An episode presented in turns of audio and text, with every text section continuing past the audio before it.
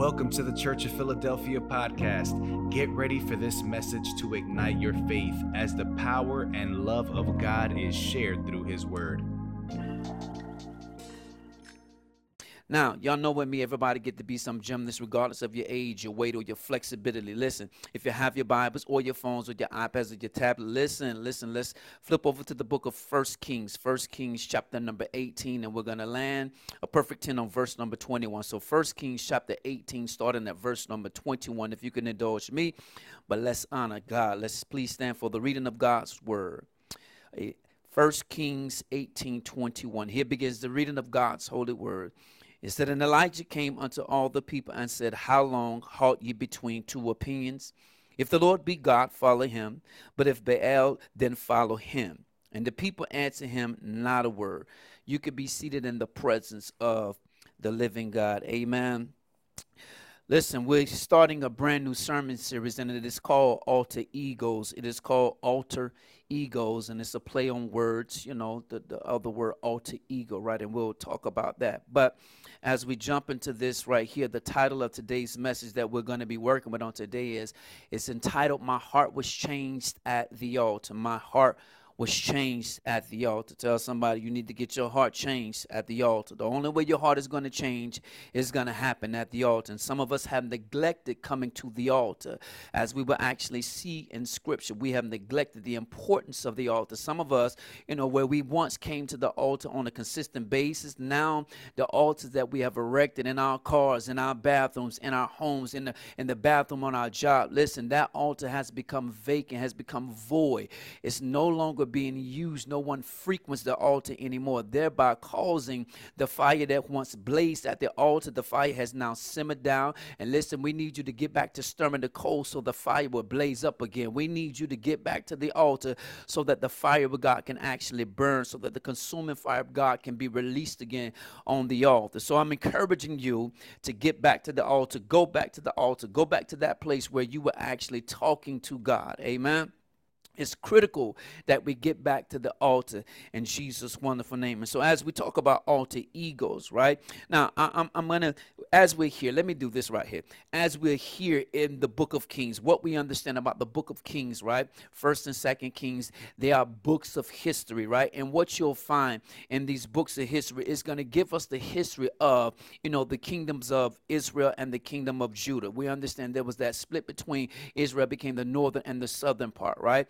And so it's also giving us not just the history of Israel and Judah, but it's also going to give us the history as it chronicles the lives of the kings and the prophets that were actually on the scene during the span of these particular kings who were reigning, you know, both in Israel as well as Judah at this particular time. So, Kings, it is a book of history chronicling the lives of the kings and the prophets that were on the scene at the same time, as well as giving us an understanding in the history of both the kingdom of Israel and the kingdom of Judah. Amen. So when we get to chapter number 18, what's actually taking place in chapter number 18? Obadiah, who would be considered the governor of King Ahab. King Ahab is now on the throne, who's married to the uh, the false prophetess Jezebel, right? And Obadiah is considered a governor inside of his kingdom. So he's the person with prominence inside of his kingdom, notoriety, influence, power, and all of this stuff right here. But the thing about Obadiah, Obadiah was a man who feared God. He was a man who reverenced God, a man that honored God, a man, you know, who was a believer in the true God, the only true God, that being Yahweh, right? And so, what we find in the scripture uh, uh, as Obadiah and, and Ahab are going their separate ways to actually go and try to find, you know, grass, you know, to feed the cattle and things of this nature right there because there was a famine going on at this particular time. They're trying to go and find, you know, grass near the different streams or the rivers and things of that nature so that they don't have to actually kill off the beasts or so that they're not losing beasts and things of that nature right there. So King Ahab goes in one direction and Obadiah goes in one direction. While Obadiah is going in the direction that he's going in, he actually actually encounters the prophet Elijah. So that's the first thing that begins to happen in the scripture.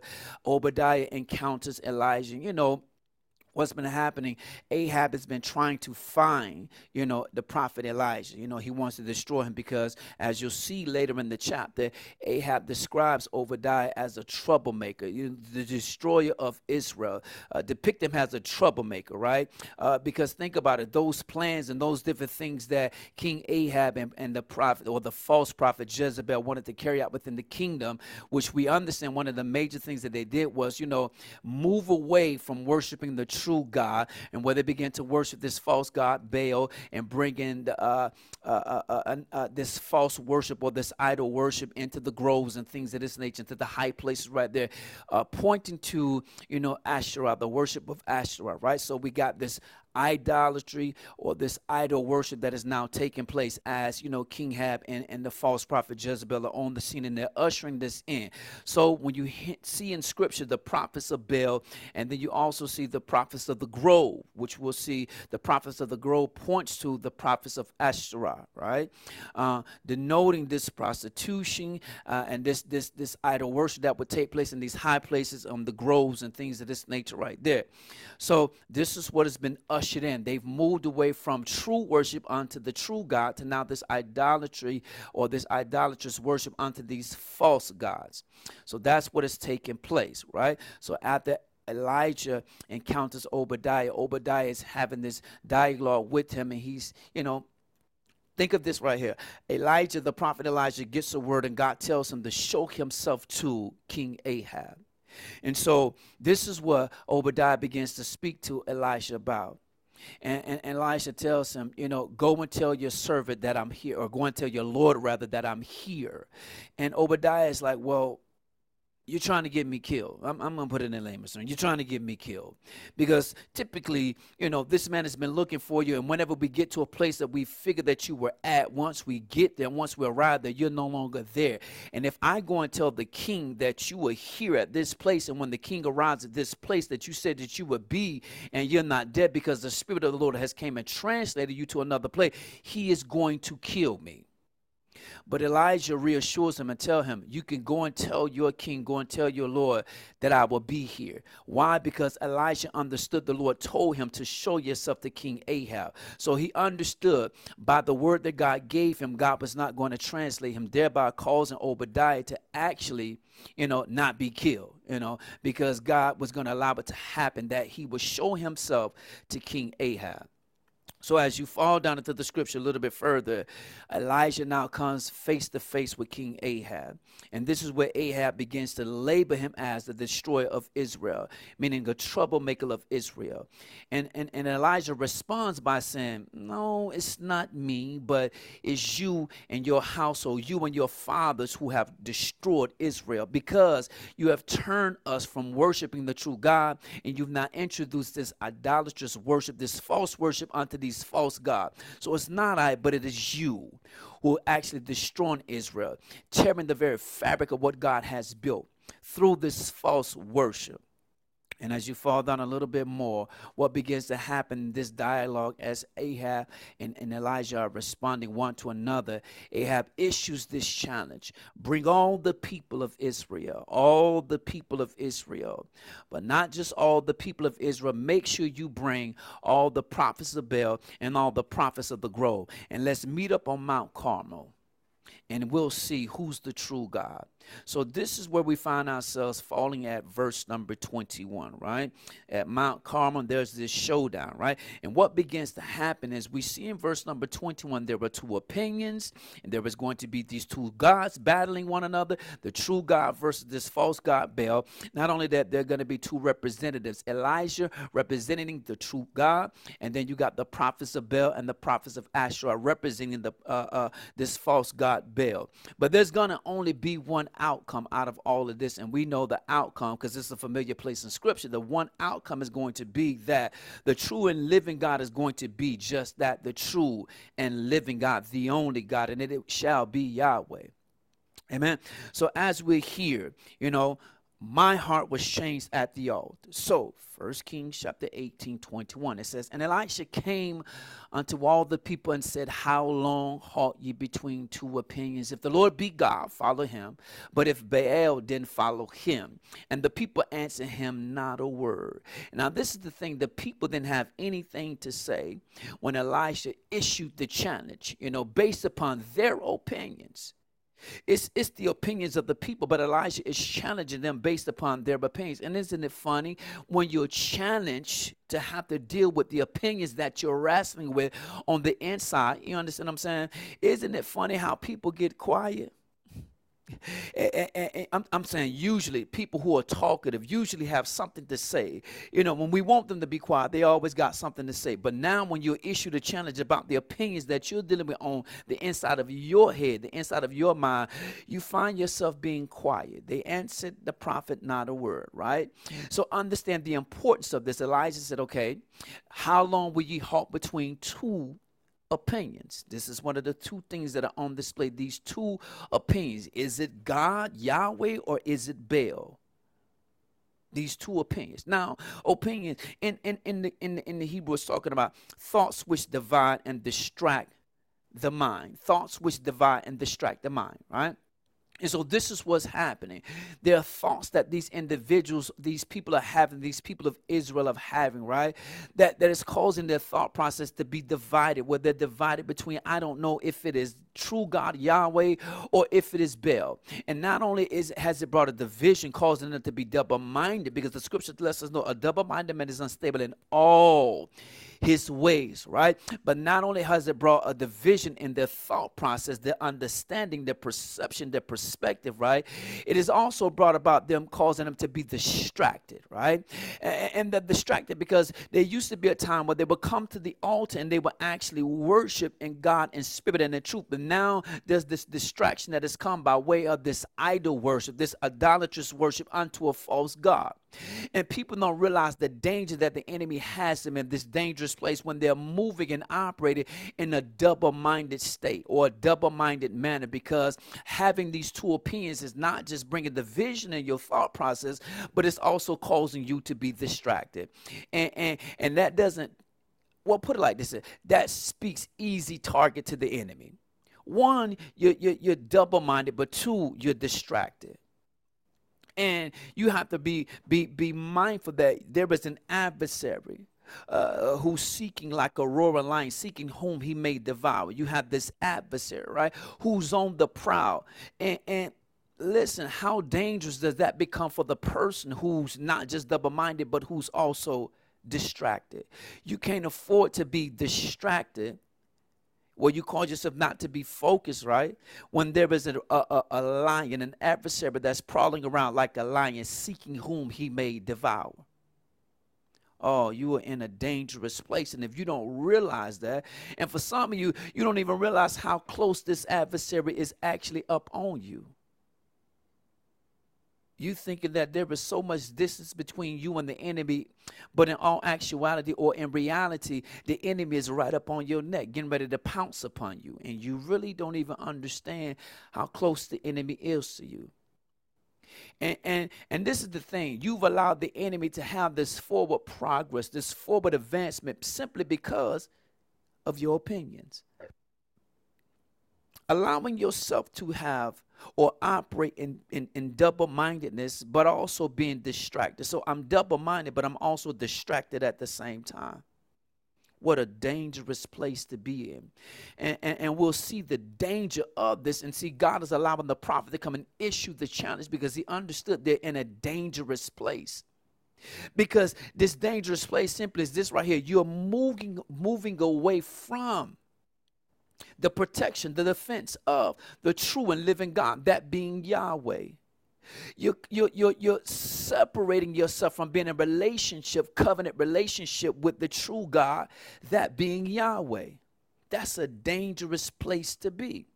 And the fact that you're moving and operating in idolatry or idol worship, this is sin. We understand this is iniquity and sin. This has caused a separation between you and your God. Isaiah tells us in the book of, of Isaiah, chapter number 59, there, it has caused a separation between you and your God. But look at the mercy of God. God puts a challenge in the mouth of the prophet to come and speak to the people of God. How long halt ye between two opinions? If the Lord be God, follow him. But if Baal, then follow him. And the people answer him, not a word. Now, as we're talking about alter egos, and my heart was changed at the altar, the word alter ego is defined as this right here. It, it means second self or different version of oneself. Do you know somebody and can you relate? When we talk about these changing faces, right? You have a face, or there is a version of yourself at home. There is a version of yourself that you have at your place of employment. There is a version of yourself when you chilling and, you know laughing and giggling and hee hee and ha ha, tripping out, being laid back with your kick it to the per- curve partners and all of this right here. There is a different version of yourself, right? There is a different version you that's on display when you go back home, you know, to your family and you get among amongst them and get around them, you know, when you go back to the family reunion, or there is a different version of you when you go back to your alma mater, right? you you understand what I'm saying, right? Uh, uh, uh, uh when you go back to your school, I forget exactly what that thing is called. My wife then be talking about it at A&T and all of that stuff. They be talking about that stuff that happens. This this this stuff Wait wait wait. they they bring in all the steppers and they bring in comedians and all of these different things right there right? You know what I'm talking about. But there is a different version of yourself when you get back around some of your old college friends. Some of your old high school friends, when you go back to your high school reunion, there is a different version of yourself that is on display. That's an alter ego you know, one of the famous individuals that y'all all can relate to is, you know, and she said it about herself. Uh, you know, the the, the, the people that most people call the queen bee, Beyonce, right? She spoke it about herself. She said, I, the real Beyonce, I am a shy individual. But there is an alter ego that takes over that allows me to get up on stage and just begin to just eh, like uh, be all bold and all of this stuff. I forget the name of her alter ego, she said. But she's spoken about herself. Sasha Fierce. Thank you in the studio. Sasha Fierce, right? you understand what I'm saying? That's an alter ego, a different version of herself, right? Then, when you look at definition number two of this, it talks about a hidden side of one's own self. A hidden side. Again, a different version that's hidden. It only comes out when the right people discover it or the right people find it, right? Or this version is comfortable, comfortable around the right people. That version comes out. But then there was this third version that we came up with, or this third understanding that says hid inside of one's own self. Demons. Demons are spiritual personalities. They just lack the physical body. Spiritual personalities. Spiritual persons, we'll say that, right? That's hid on the inside of some of y'all.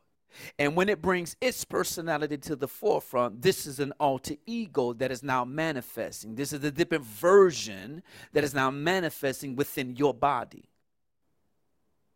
talk about the alter egos. I guarantee you, you hang with me long enough, you're going to find yourself and we're going to figure out which alter ego is on display, which version of yourself is on display.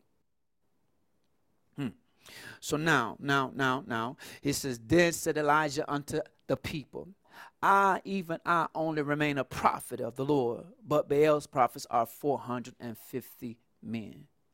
So what Elijah said, it's just, it's just me right now. Amongst all of you, it's just me. I'm the only one, and I stand as a representative of God amongst or against you, prophets of Baal, who number 450. He then tells us in 23, let them therefore give us two bullocks, right? And let them choose one bullock for themselves and cut it in pieces and lay it on the wood and put no fire under. I would dress the other bullock and lay it on the wood and put no fire under it. And he said, okay, now we're not going to put any fire on because this is part of the challenge. Whichever God rains down or answers by fire, that is going to be the true God. Now, one of the things that were known back in the day during this particular time, false prophets, you know, uh, uh, these people who would work in, in, in, in, in the sense of idolatry, what they would do when they would build their altars to deceive and manipulate people, they would have these little trenches built around the altars, but down underneath these trenches, away from the eyesight, where the people can actually see. They will have these tunnels or funnels where flames can actually come up. So basically, deceiving the people that their God actually miraculously caused fire to just come down upon or come up upon this altar. Right? So this is why Elijah saying, now we're going to cut these bullocks in two we're going we're going to do what we need to do and dress these bullocks and all of these different things, get it prepared for the sacrifice, but do not set any fire to it. Critical. He says, And call ye on the name of your gods, and I will call on the name of the Lord, and the God that answereth by fire, let him be God. And all the people answered and said, It is well spoken. Now the people are speaking. now, now they got something to say, right? And, and think about the challenge. He said, and call you on the name of your gods, and I will call on the name of the Lord, denoting Yahweh. And the God that answered by fire, let him be God. Let him be God. The one that answers by fire, let him be God. And all the people answered and said, It is well spoken. In other words, we are in agreement. That's good, that's good, that's good, that's good, that's good. Right? It said, And Elijah said unto the prophets of Baal, Choose you one body for yourselves and dress it first, for ye are many, and call on the name of your gods, but put no fire under it. So reiterating the instructions. All y'all take y'all, y'all bullock, dress it, prepare for the sacrifice, but do not put any fire under. Right? Now, when you get into 26, it says, And they took the bullock which was given them and they dressed it and called on the name of Baal from morning even unto noon. So from morning to the noon, midday, these prophets are calling on Baal. Baal, Baal, Baal. You understand what I'm saying? They, they speaking and crying out and calling on Baal, right? Saying, Oh, Baal, hear us. But there was no voice hmm. nor any that answered. Then look at this, and it, it says, and they leaped upon the altar which was made. So they've made an altar, right? And the altar that they've actually made, it is actually in relation or connection to Baal. Now look at their behavior at the altar. First is idol worship by calling upon the name of this false god. But then look at their behavior as they begin to leap. This leap begins to talk about how they're leaping up and down on the altar and around the altar, but it also speaks to them actually dancing.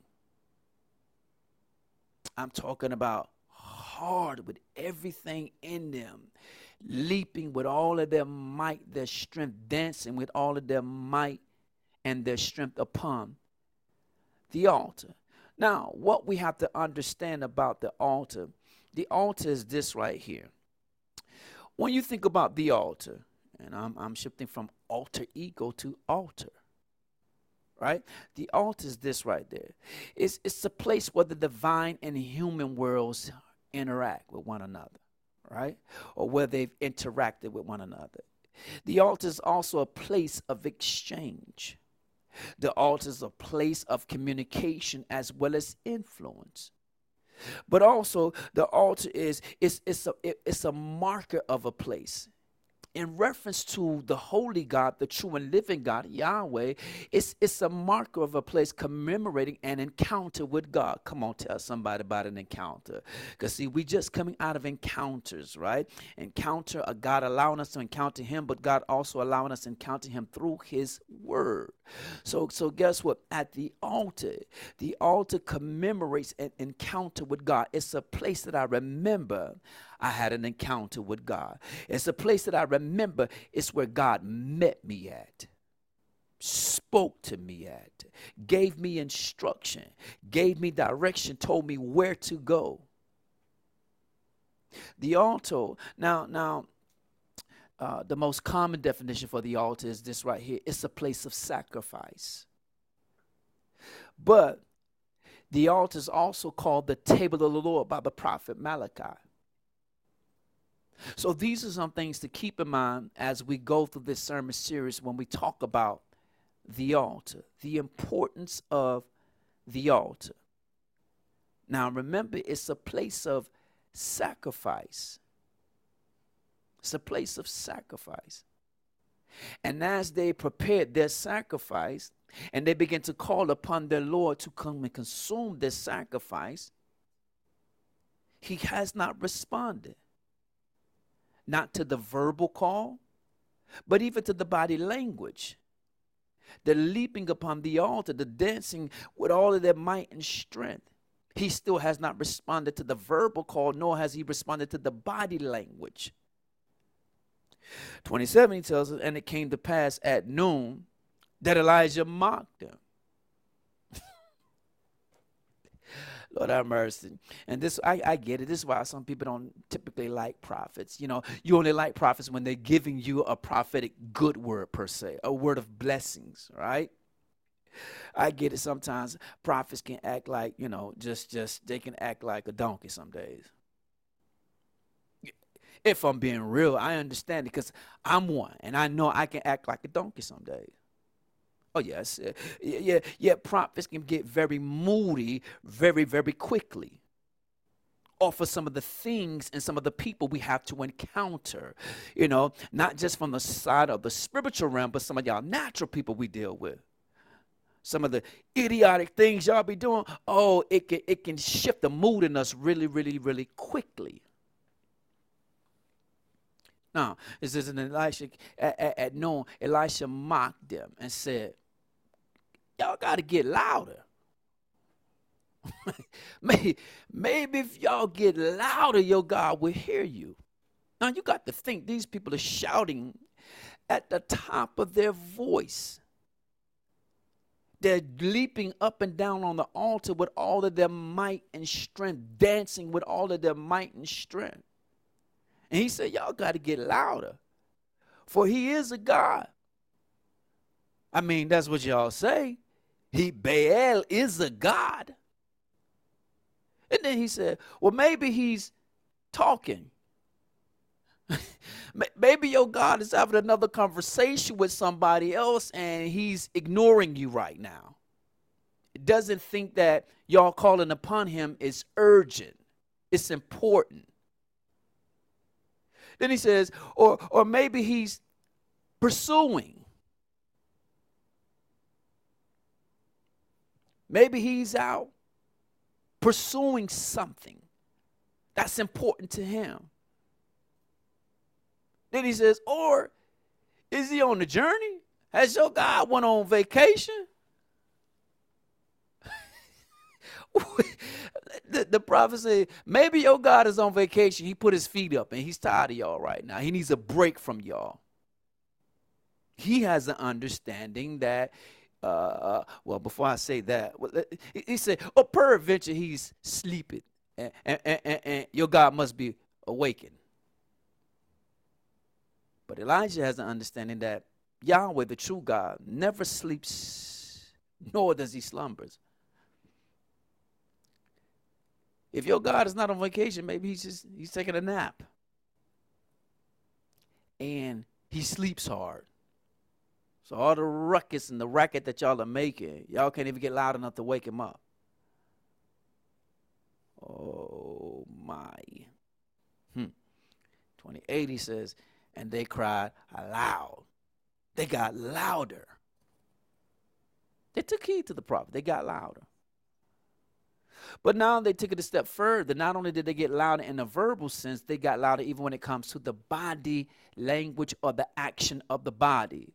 It says, and they cried aloud and cut themselves after their manner. Now, this was part of their custom to cut themselves okay, he's not responding to our verbal call. He's not responding to us, our body language, us leaping up and down, us dancing with all of our might. Blood is what he wants. So they began to cut themselves with the knives and the lances till blood. Look what the scriptures say, till the blood gushed out upon them. Could you imagine this scene? There's somebody the, the blood the only blood that works is the blood of Jesus. His blood still works. His blood still works.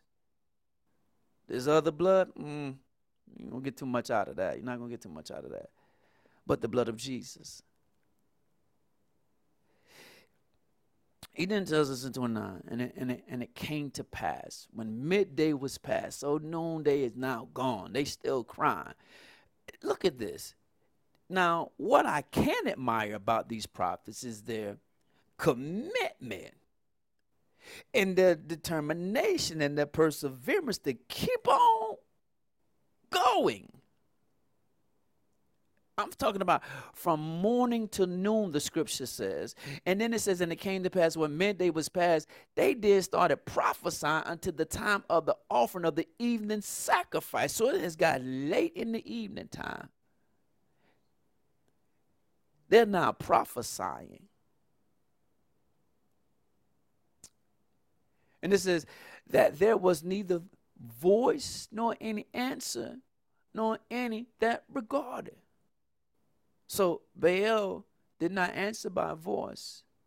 He didn't answer any way, not even with a, a, a physical display answering them, a physical manifestation that he's present, that he's heard.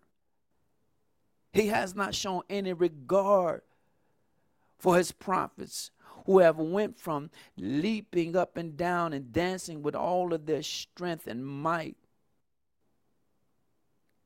to cutting themselves with knives and lances, to blood is gushing out upon them, to now they're prophesying. Yet there is still no answer. This is where it gets interesting. In verse 30 it says, And Elijah said unto all the people, all the people, all means all. Not just the people of Israel, the children of Israel, but he's also talking to these false prophets. Come near unto me. And the Bible says, and all the people came near unto him. Key thing in verse 30. And he repaired the altar of the Lord that was broken down. To repair this altar is an indication that an altar was already present on Mount Carmel. Meaning that the people of God were freaking Mount Carmel to actually come sacrifice or to make worship unto the true God Yahweh. But because this altar has been vacant, neglected, there's been a void, there's been an absence of presence at this altar, it's not been cared for, to now it's in a condition of where it is broken down. Oh, but tell somebody you need a prophet to come and repair, to help you repair your broken down, your neglected, your forgotten about altar. Mm. Elisha repaired the altar. Now, this repair is defined as to bring back to a former condition or vigor. We got to get the altar back to its former condition. In other words, pointing to we got to get you back to praying at the altar that you built. Oh, Lord Jesus, because uh, you don't pray like you used to. Why? Because you you you've halted between two opinions. Am I going to yield? Am I going to serve? Am I going to commit myself to the divine will, divine purpose of the true God, or am I going to be okay with following the ways of the culture? Lord, you don't want to be real, but that's why he's sending a prophet because uh, somebody has to help you repair your altar.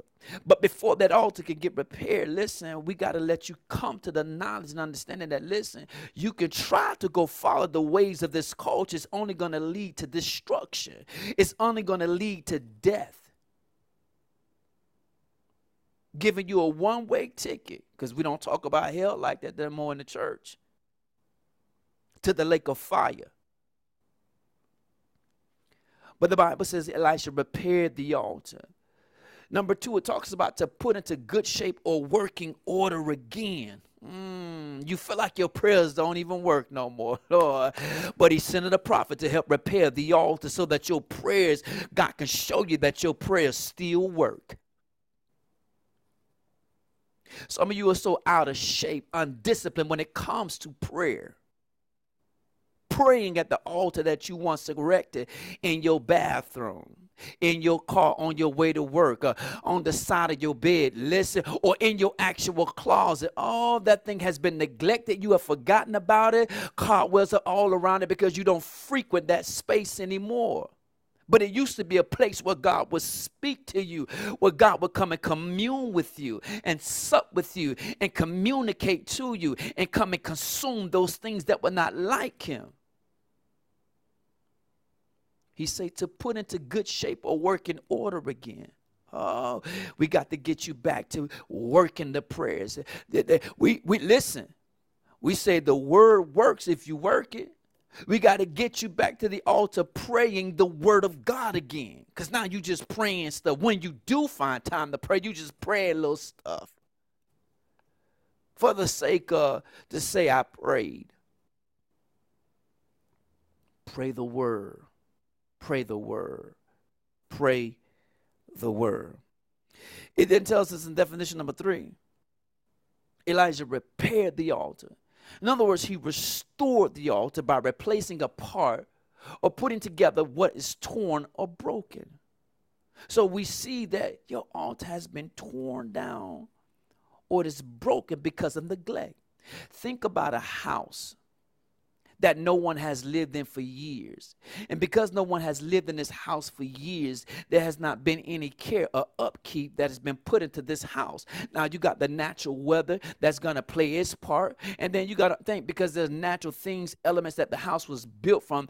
Listen, it's just going to have its natural wear and tear.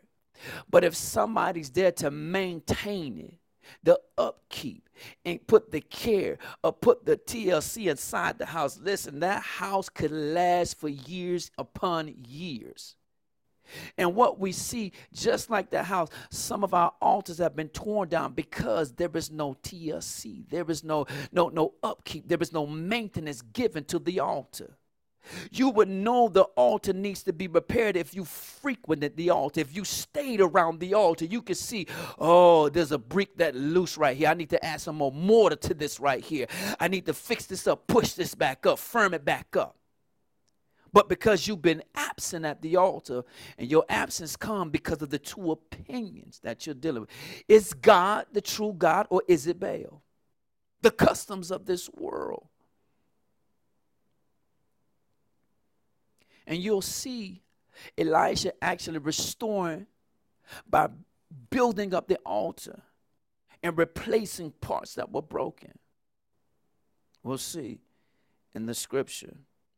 But notice, to repair the altar is to get the presence of God back. Oh, Lord have mercy. And some of you are just talking, and it's empty, hollow prayers you feel no presence of God no more. You don't feel him like you used to. It used to be life in your hallelujah. It used to be life in your thank you, Jesus. It used to be life in God, I bless your wonderful name. It used to be life and you would say, Oh God, you're worthy. Now it just seems to be hollow and empty. And you find yourself working hard till you give up. Now, the enemy got you well thinking, well, God is so far away from me. God doesn't hear me. I've messed it up so bad that, you know, God doesn't want anything to do with me. But you know somebody, can you really? I can. I've been there before. But guess what? My altar needed some tending to. Oh, yeah, I had to go and tend to my altar because tending to my altar or repairing my altar was getting the presence of God back. And see, you can't keep living without His presence. The truth be told, you'll return back to that state of dead man walking, dead woman walking. Uh, to not have Him is to not have life. You understand? If you're going to get that life back, that substance back, Go back and repair the altar. Now, understand anything that the mind is dealing with, if it's not dealt with here, if it's not cast out, plucked up, you know, it's going to enter into the heart. So, what you had thoughts and opinions about will now turn into real live emotions. You now begin to feel some type of way about a thought, a thought that you once had. Now you have real, raw, live emotions about what started off as a thought.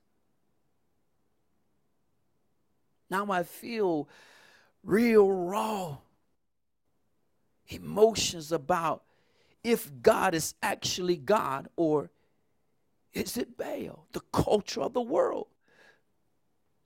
I see many other people when I go on TikTok, when I go on the gram, and when I frequent Facebook talking about how blessed their lives is. Who blessed them? Where did the so called blessing come from? You don't know what they had to go through to get the so called blessing. Because if we being honest, you know, folk only tell you what they want you to hear. They only tell you the good. They're not getting up here telling you the, the for real, for real that has happened in their life. They only want you to see the good to make you think that's what your life is going to be. If you do it, what they're telling you to do, or if you follow the three step program, then this is what your life is going to be. It's a lie. What a deception. No, in order to get your life back on track, go repair the altar. Get back to the altar. Get back into the place of prayer where you're not just talking to God, but you're allowing God to talk to you.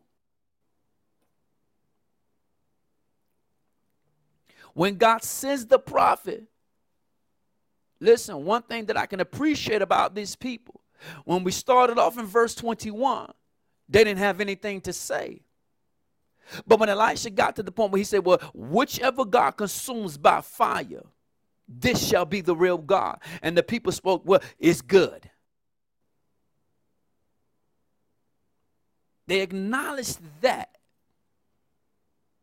So what am I saying? When God does send some a prophet into your life to help you get back to the place where your heart is changed by way of the altar or at the altar, don't neglect, do not reject, don't overlook, don't look past the prophet that God sends or the prophetess that God sends to help you repair the altar that's needed for your life. This is the only way you're going to get the presence of God back in your life. And some of you don't even realize how just distracted you are.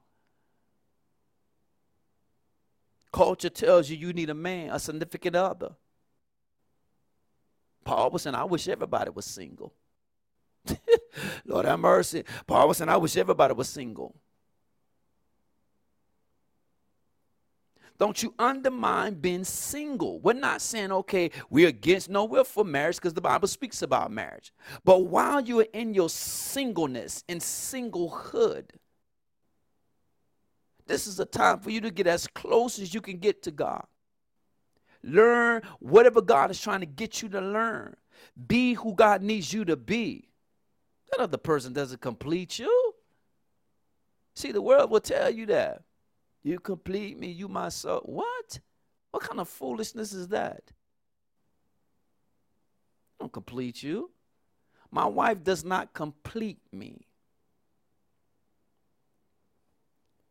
Why do I say that? Because when he made me, he made me a completed vessel when he made me. Broken, but I was completed scarred, wounded, traumatized, but still completed.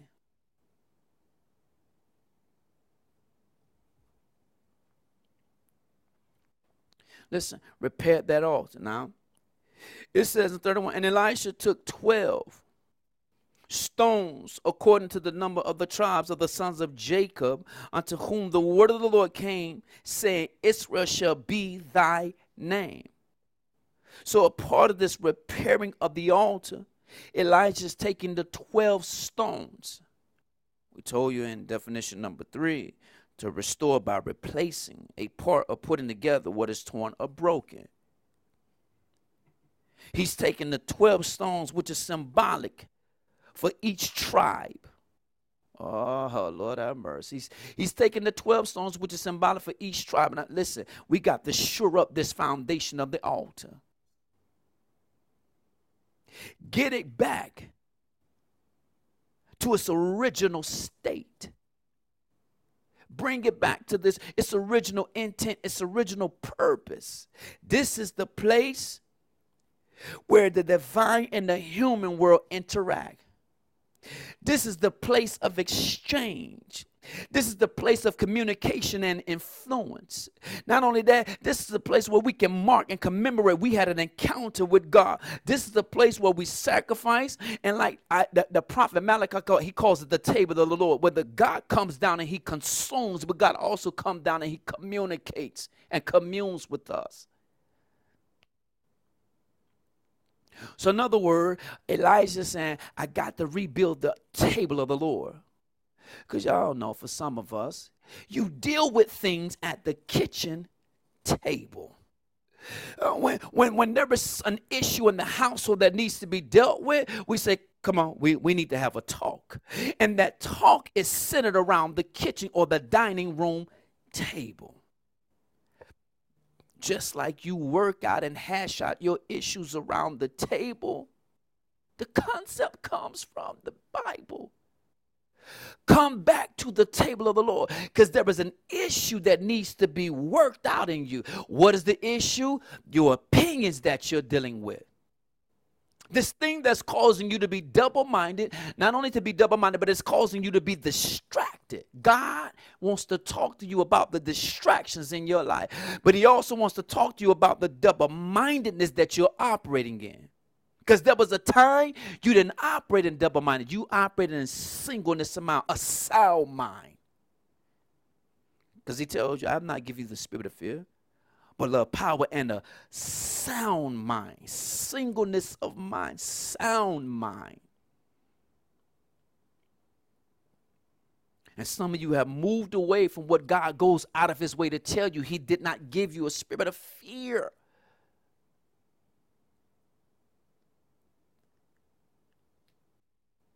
Come back to operating in singleness of mind, a sound mind. Come away from the things that are distracting you, pulling your attention and pulling your focus, causing your eyes and your heart not to be fixed upon God. Come away from these things. You can only do that by coming and repairing the altar. He's taken the 12 stones to shore up the foundation of the altar, to rebuild it, replace those things that were torn down, those things that were broken, those things that were neglected. 12 stones. Upon this rock shall I build my church. He wrote with his own finger in the stone uh, tablets for Moses. He wrote with his own finger his words in stone. The strength These stones symbolize strength. Not only do they symbolically uh, uh, uh, uh, mean or point to the tribes, the 12 tribes of Israel, but it's also speaking to the strength. The strength that an altar plays within your life. The strength that prayer has in your life you weak as you are because you got away or you came away from consistent disciplined prayer you don't talk to god every day it's only when you feel your back is up against the wall you in trouble or you need an urgent move of god you find yourself talking to God. But it used to be a point you just would wake up and just wanted to talk to Him throughout the day, not because you needed anything, but just other than I just want you. I just want you to talk to me. I just want to be close to you. I just want to know you. I just want to feel your presence. I just want to linger in your presence. I just want to know more about you. Oh, but the distractions and the double mindedness. Who, what is trying to take the place of the true God, Yahweh, in your life. That is causing you to linger at this place of you're stuck between these two opinions. Who or what can be that powerful to pull you out of a sound mind, a place of being in singleness of mind, to now you move and operate in double mindedness. Now all of your ways have become unstable and you are so distracted. I'm talking about even when a sure word comes to you, you can't even recognize that this is a sure word that has come from the true God.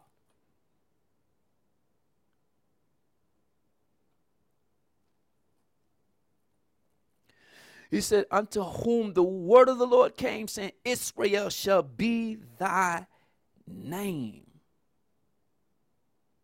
Israel, known as Prince.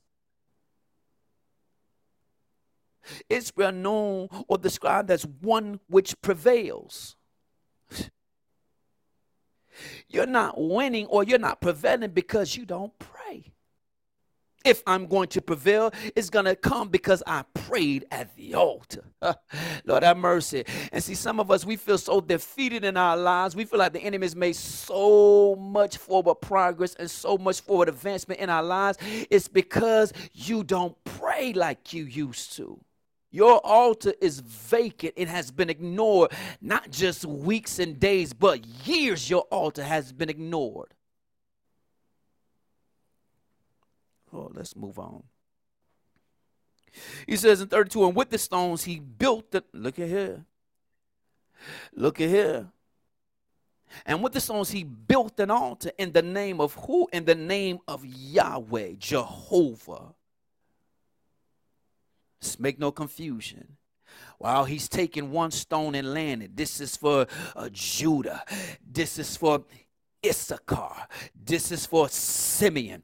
This is for Reuben. Listen, he said, As I lay the stone, I'm doing it in the name of Yahweh. I'm doing it in the name of Jehovah.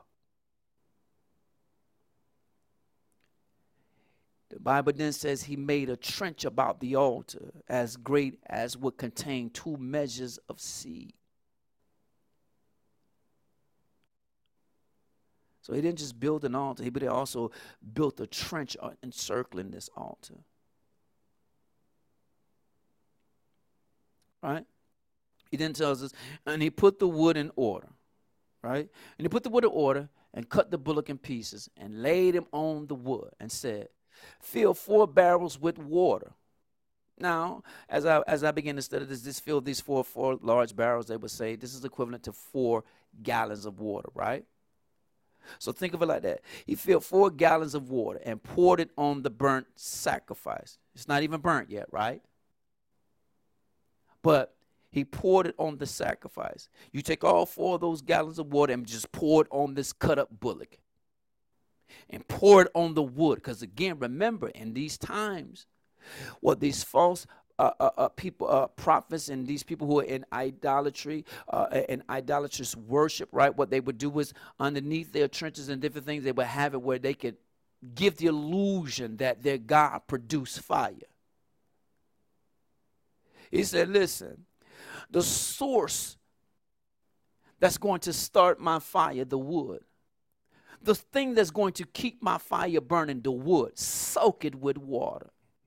And if you know anything about wet wood, it doesn't burn. He says, soak it. Now, pour it all on the sacrifice, but make sure you get that wood. I want everybody to see that he's pouring it on the sacrifice, but he's also pouring it on the wood. Then he said, do it a second time. Take four more gallons of water. This is now eight gallons of water being poured on the sacrifice and on the wood. Right? He said, and they did it the second time. And he said, you know what? Not satisfied. Let's do it a third time. We're going to do one for the Father, one for the Son, and one for the Holy Spirit. Let's do it a third time, right? So this is now 12 gallons of water being poured on the sacrifice and on the wood. And they did it the third time. The Bible says, and the water ran about the altar. So the water's now just it's just falling off the sacrifice all around the altar to the point that it filled the trench with water. Right? The trench is important too because if you know anything about camping, and I don't, I know a little bit, but but you would build a little trench around your campfire, right? This little trench was supposed to be preventing the fire from actually moving beyond the actual spot we want the fire to burn in. All right. So now this thing that's preventing the fire from spreading or moving from the actual spot or location we want the fire to burn, it is now filled with water. It is filled with water. Come on. Water symbolic for spirit. We know water symbolic for spirit. Come on, tell somebody you need an outpour the Holy Ghost all over again. Oh, look, not one time. Come on, tell somebody. Come on, do it. Pour out your spirit on me a second time, God. But don't stop there, God. Pour your spirit on me a third time, God. The number three is it means perfect completion. Not just completion, it means perfect completion. Three times we poured out this, these four gallons of water. This thing has been perfectly completed.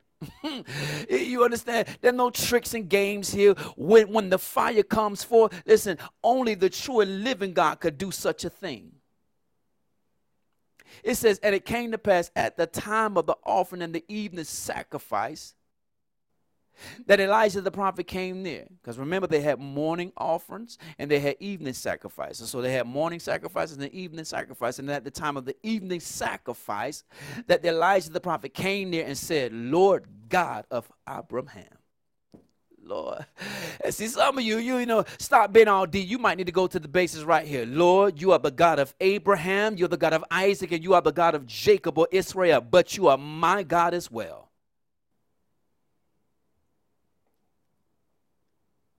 He said, You are the God, Abraham that knows the father of the multitude, but also when we talk about Abraham, we talk about faith.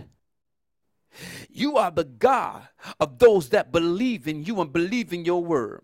Isaac denotes the promise of God. You are the covenant keeping God, the God that keeps his promises, God. And when we talk about Israel or Jacob, known as the heel grabber, listen, you are the one that causes us, God. You answer, you respond to your word as I hold on to your word, God. You answer, you show, you prove your word. He said, Lord God of Abraham, Isaac, and Israel, let it be known this day that thou art God in Israel. Not only that, and that I am thy servant. Remember, we told you the two facilitators, right? Elisha and the prophet Baal. He said that I have done all these things at thy word. I wouldn't do it unless you say to do it. And because you said to do it, now, God, when you prove that you are God and when you prove that I'm your servant, God, you're honoring your word that you spoke to me. He says, Hear me, O Lord. Hear me. O Lord, is what he says. Hear me, O Lord. That this people may know that thou art the Lord and that thou hast turned their heart back again. This is where the title of the text come from. My heart was changed at the altar. All the people are now witnesses at the altar. This altar that has been repaired by the prophet, built up again.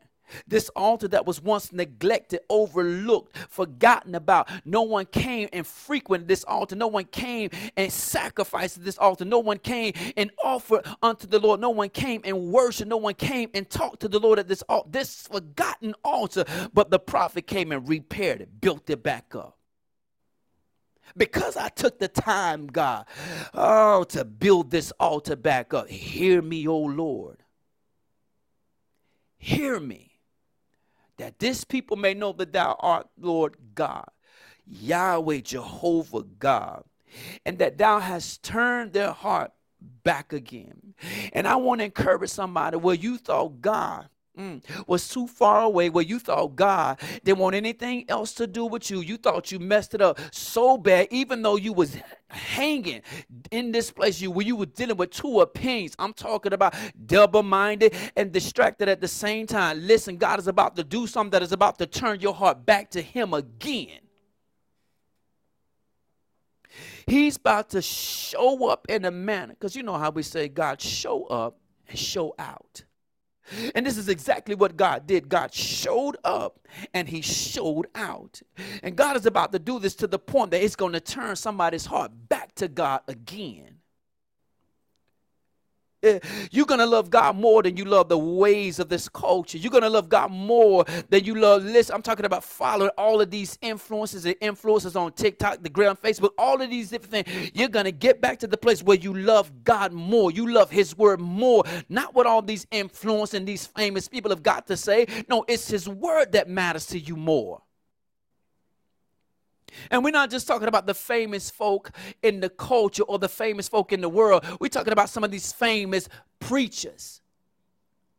Too famous now. They don't talk about sin. Too famous now. Everything is a problem. Everything is an issue. Everything is now t- typed up or trumped up to mental illness. No, some stuff is just the presence of a demon. It's sin.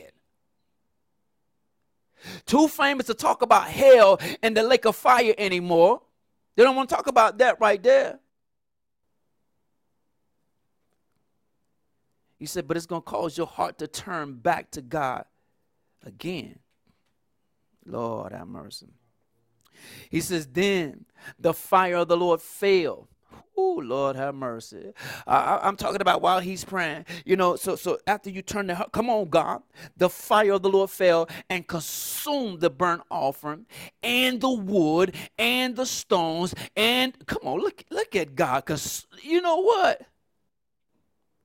I'm not going to just stop with the sacrifice, but I'm going to burn up the wood. I'm going to burn up the, uh, uh, uh, uh the dust. I'm going to burn up the stones. It, guess what? And I'm coming for the water too. Everything I'm coming for. And what I like about this right here, God has the ability to consume without destroying. God has the ability to burn up everything that's not like Him. Says, Then the fire of the Lord fell. Why this is important? Because it took a pure vessel. Ooh, Lord have mercy. An upright vessel, a righteous vessel, a vessel that still believed holiness is right, that was living holy unto the Lord, because the Lord says, Be ye holy, for I am holy. It took that kind of vessel to repair the altar of God, to get the presence of God back. Now we have a manifestation, an encounter with God. Why am I saying it took a holy vessel, a righteous vessel, a pure vessel? Because if you're not careful, you'll get a strange. Oh, Remember Aaron's sons? Where they lit their own incense with their own fire? It was strange fire, and God reached out from the fire and consumed them.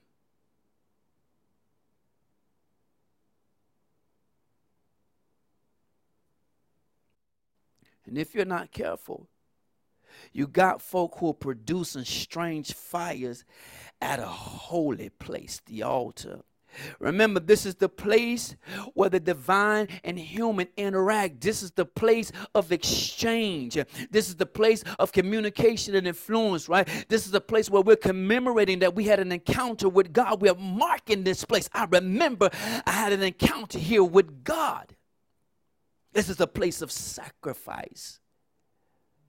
Now, what we see in the Old Testament, Elijah's actually offering a sacrifice, that being the bullock, right? But but but Paul, the apostle Paul tells us, present your bodies as a living sacrifice. You now become the living sacrifice. So the altar is still a place of sacrifice. It's just no animal sacrifice. You're the sacrifice now. But it's also called the table of the Lord place where God comes and consumes, but the place where God comes and communes or communicates with you. But it took a righteous vessel, a pure vessel, a holy vessel to produce this type of fire. Now, I'm not saying Elijah created this fire, he didn't. But for God to manifest Himself, God responded to that of a holy, righteous vessel. True prophet who was in contest with false prophets. God did that thing. Right? And he said this fire came and he consumed all this. And it says, and when all the people saw it, oh Lord have mercy. When all the people saw the fire of God come and fall upon the altar, consuming the sacrifice, the wood, the stone, the dust, and even the water within the trench, they fell on their faces. And they said, The Lord, Jehovah, Yahweh, He is the God. The Lord, Jehovah, Yahweh, He is the God. Now remember, we started up by saying there was two opinions, two gods battling, the true God versus Baal, two representatives the prophet Elijah uh, uh, versus the false prophets of Baal, and we said one outcome. One outcome that is witnessed by the language of the people. We told you anytime something is repeated in scripture, take note of it. It's important, it's significant. The number two denotes witness. Now, the people have not just witnessed with their own eyes how the fire of the Lord came down and consumed the sacrifice, the wood, the stones, the dust, as well as the water that filled the trenches. They're not speaking with their voice as a witness that, listen, you are. It is the Lord Yahweh, the Lord Jehovah. He is the God. The Lord Jehovah Yahweh, He is the God. It's settled. Lord have mercy. In other words, there is no more confusion. There is no double minded anymore. There is no any distractions anymore. It's settled because God manifested Himself according to the challenge. It is settled. This is what we said was a good word spoken by the prophet. Whoever consumes by fire is good. We will consider Him to be God. It is settled. Yahweh, Jehovah, He is the God.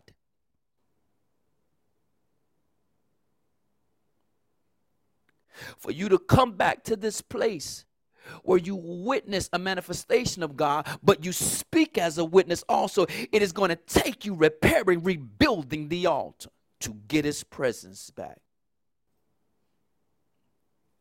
If the ego, denoting you as an individual, the makeup of who you are, if it is going to change, it is going to change because of an altar. We, we don't need the other version of who you are. We need the real you. And the real you is only going to change because of an altar. The place of sacrifice, uh, the place where exchange between you and God, this place where you commune with God, this place where communication and influence happens, this place where you remember God before He made Himself known to you, He revealed Himself, He showed up and showed out in your life at an altar. And I don't know, maybe you got uh uh, uh, uh, uh, not just you, maybe you got more than one altar. Maybe I was talking to you every time I was mentioning a place in your bathroom, beside your blade, in your closet, driving to work, you know what I'm saying, in the bathroom at your workplace. Uh, I don't know. Maybe I was, maybe that you got an altar at all those places. They still need to be repaired. If the ego, the person of who you are, is going to change, it is going to come by way of an altar. If the heart of the man, the heart of the woman, the heart of the child is going to change, like the hearts of these people, do you understand? All the hearts of the nation, this nation of people, changed in one moment, one instant, because a prophet repaired an altar and we all came to an altar and we witnessed a divine interaction between the divine and human. If your heart is going to change, not just your mind, but if your heart is going to change, it's going to come because of an altar. So I encourage you go repair, go rebuild your altar. Get back to the altar that has been neglected, that has been forgotten about, that has been vacant for days, weeks, and months and years. Get back to talking to God at your altar. There are people that are connected to you don't even understand because you have to understand as a nation they're all connected as brethren brethren of the nation and those who were following or under the influence, under the spell, under the enchantment, these spell came by words from these false deities, they were being led astray.